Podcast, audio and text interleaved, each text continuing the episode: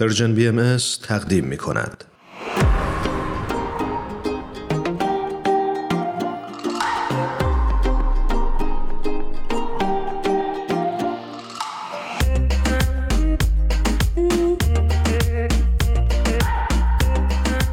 ساناز خسروی عزیز رو روی خط داریم خیلی خوشحالیم از اینکه بعد از مدت ها دوباره داریمش روی خط خیلی خوش اومدی ساناز جون. ممنون هرانش جان من خیلی خوشحالم که این دفعه در خدمت شما هستم. ساناز جان منم به درود میگم. به برنامه خودت خوش اومدی. ممنون مرسی ایمان جان. ساناز جان خیلی خوشحالم از اینکه اینجا هستم و صحبت های تو رو میشنوم. خیلی هیجانش بیشتر از شنیدنش بعدا تو برنامه رادیو هست و الان دارم میشنومش. زنده زنده. خیلی خوبه. مرسی فرنک جان. من خیلی خوشحالم که صدای شما رو میشنوم.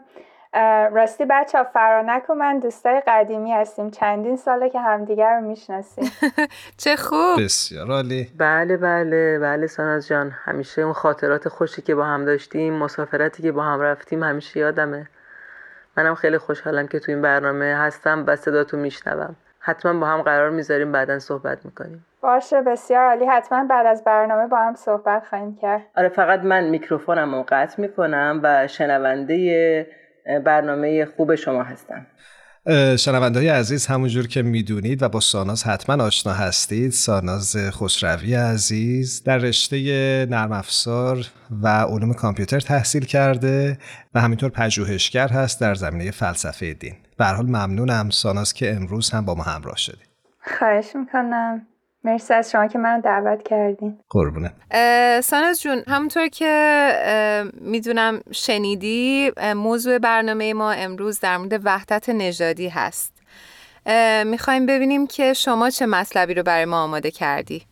اتفاقا چند ماه پیش که اول ترم بود استادمون اومد از آن پرسید که این ترم موضوعی که بعد برای تحقیقمون انتخاب کنیم بعد یه موضوعی باشه که هم به آمریکا ربط داشته باشه هم به دین رفت داشته باشه. بعد من اون موقع موضوعی که اومد توی ذهنم راجع به سفر حضرت عبدالبها به آمریکا بود و وقتی هم با استادم صحبت کردم راجبش اون این موضوع رو تایید کرد و الان دارم روی این موضوع تحقیق می‌کنم برای این این ترم. و فکر کنم که خیلی ربط داره به موضوع برنامه شما. چون که حضرت عبدالبها راجع به مسئله وحدت نژادی زیاد صحبت کردن توی آمریکا. بسیار عالی. بله و وقتی اصلا صحبت از وحدت نژادی میشه شاید برای همه ما سفر حضرت عبدالبها به آمریکا به یاد بیاد. سفری که در سال 1912 در سن 68 سالگی فکر کنید این سفر انجام شد و حالا از زبون ساناز عزیز بشنویم که این سفر چطور بود و چه هدفی داشت چه اتفاقاتی افتاد. درسته.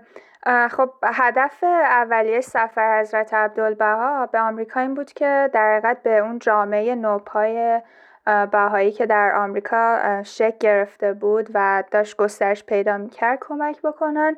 ولی خب وقتی که وارد آمریکا شدن خیلی سفرشون و اون حضورشون در حقیقت مورد استقبال جامعه غیر بهاییان آمریکا هم قرار گرفت. خیلی از مطبوعات راجبش نوشتن خیلی از دانشگاهشون رو دعوت کردن برای سخنرانی.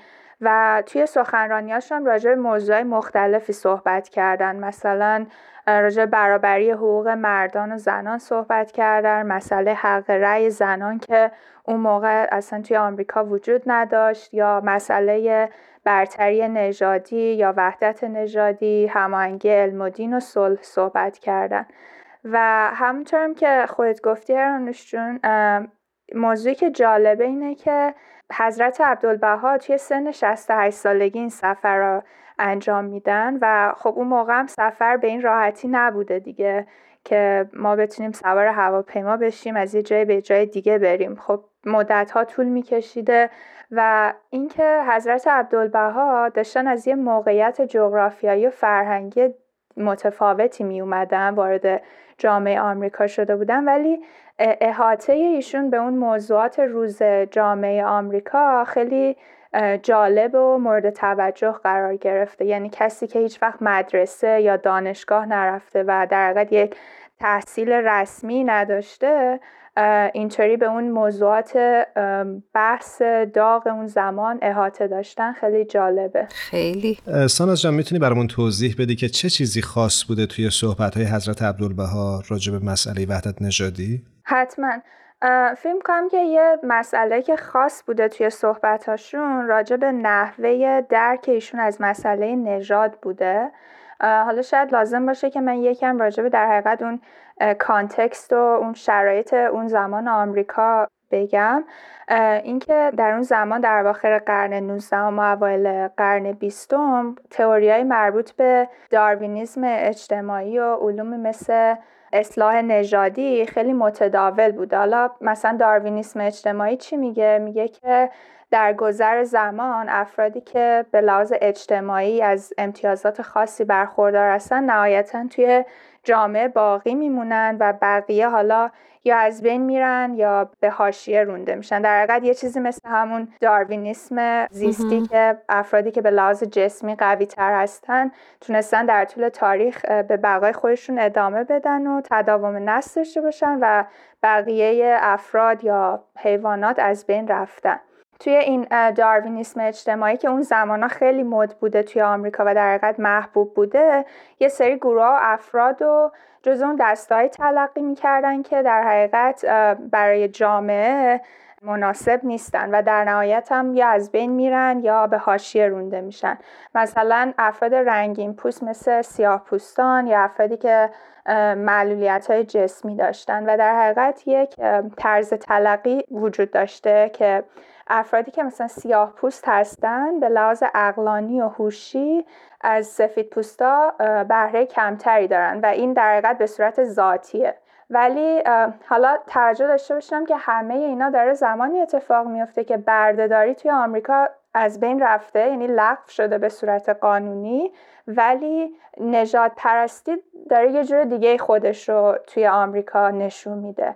مثلا یه سری قوانین تصویب کرده بودن که مخصوصا توی ایالت های جنوبی آمریکا به اسم جیم کرولاس که می‌گفته که اصلا سیاه و سفیدا نباید با هم هیچ تعاملی داشته باشن. به خاطر همین سیاه و سفیدا همیشه اجتماعاتشون از هم جدا بوده. توی یه محل نمی‌تونستن غذا بخورن نمی‌تونستن ازدواج کنن. یعنی اینا همش غیر قانونی بوده. خب وقتی حضرت عبدالبها میان وارد آمریکا میشن جامعه بهایان اون زمان هم از این قاعده مستثنا نبودن. خیلی از اوقات اون جلساتی که تشکیل می‌دادن سیاه پوستان و سفید پوستان از همدیگه جدا بودن. و در حقیقت حضرت عبدالبها وقتی میان اونجا تشویق می‌کنن که توی اون جلساتی که ایشون سخنرانی می‌کردن هم سیاه پوستان حضور داشته باشن هم سفید پوستان حضور داشته باشن. و چیزی که راجبش صحبت می‌کنن اینه که در حقیقت اگر که یادتون باشه از بحثه که چند جلسه قبل داشتیم راجع به هویت حضرت عبدالبها اون نژاد ما رو هویت ثانویه‌مون می‌دونن درست. و در حقیقت میگن که انسان ها همگی برابر خلق شدن و اونچه که نزد خدا اهمیت داره اون روح انسانی است و خدا به رنگ و نژاد انسان ها هیچ اهمیتی نمیده و اونچه که برای خداوند مهمه اون صفات و خصایل روحانی است که ما به عنوان انسان در طول زندگیمون کسب می‌کنیم و رنگ پوستمون باعث برتری و پول و ثروت نمیشه. و در حقیقت چیز دیگه هم که حضرت عبدالبها انکار می‌کنن این مسئله ژنتیکی بودن یا اینکه نژاد یه بنیان زیستی داره رو این رو هم در حقیقت یه خط بطلان روش می‌کشن و میگن که اینکه رنگ پوست آدم ها با هم متفاوته یه مسئله محیطیه که در گذر تاریخ به وجود اومده و در حقیقت نژاد یک برساخته اجتماعیه. این در حقیقت چیزیه که اخیرا جامعه شناسا دارن روش تاکید می‌کنن که نژاد هیچ مستر علمی و زیستی نداره. درست.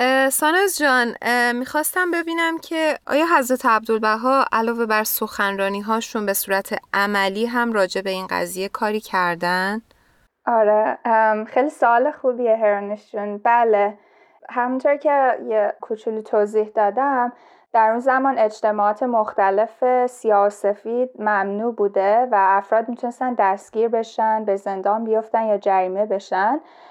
به همین دلیل جامعه بهایی هم جلساتشون جدا برگزار می‌کرد ولی وقتی حضرت عبدالبها اومدن به آمریکا در بسیار از جلساتشون سیاهان و سفید پوستان در کنار هم بودن و حتی روزی از سیاه پوستان دعوت کردن که به یک مهمانی حالا شام یا ناهاری بیان و از اون طرف از سفید پوستان خواستن که از سیاه پوستان پذیرایی کنن در اون مهمونی.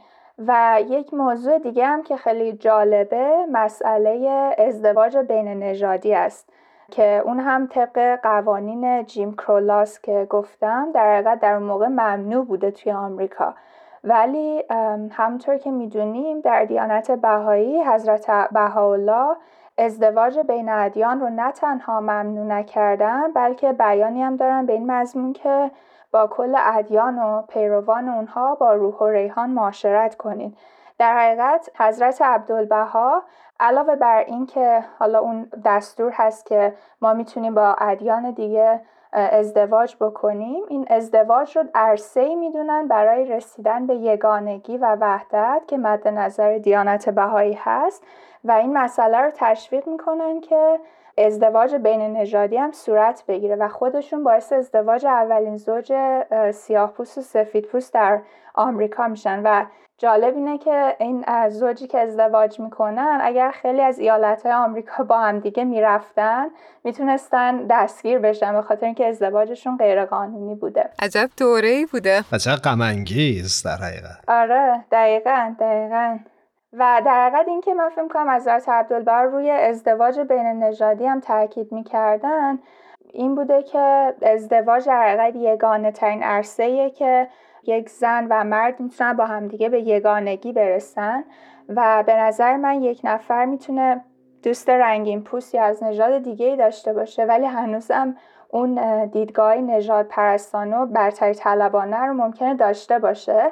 اما توی یه ازدواج سالمه که شما همیشه در تلاش هستین که به اون یگانگی برسین. و خب توی این عرصه است که شما نژاد و رنگ پوست همسرتون رو دیگه نمی‌بینید. یا اینکه بچه هایی که توی اون خانواده بزرگ میشن نژاد براشون معنی نخواهد داشت. آره. یا سیاه و سفید معنی نداره. یا اینکه سفیدا باوشتر از سیاه هستن براشون معنی نداره. و همچنین خانواده های این زن و شوهرها هم بینشون یک پیوندی به وجود میاد که می‌تونه برای نسل های بعد این یگانگی بین نژادهای مختلف رو تداوم ببخشه.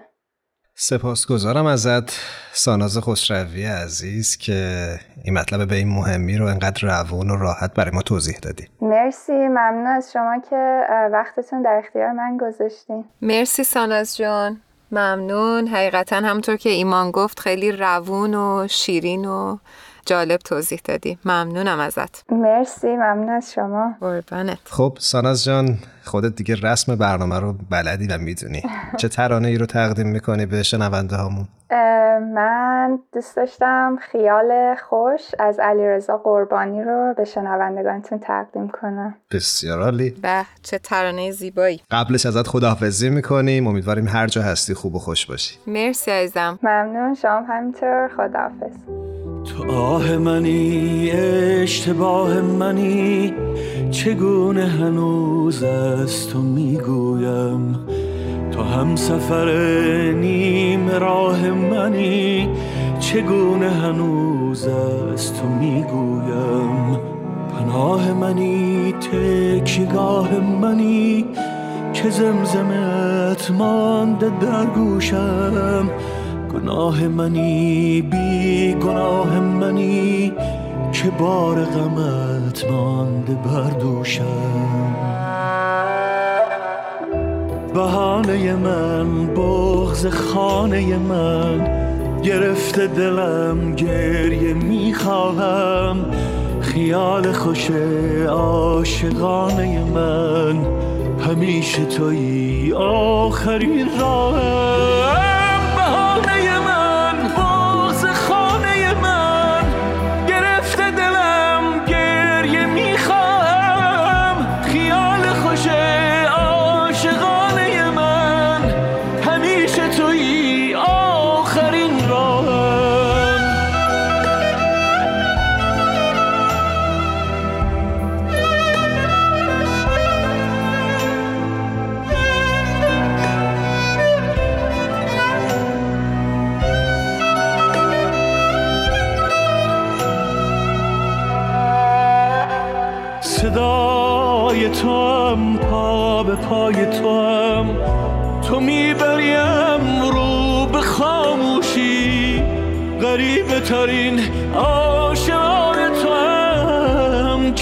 که میکشدم این فراموشی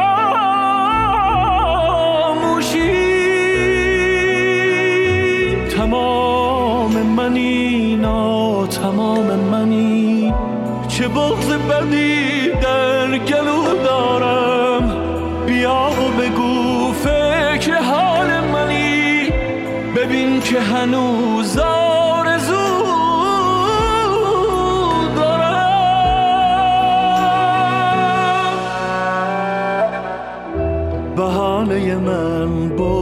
خانه من.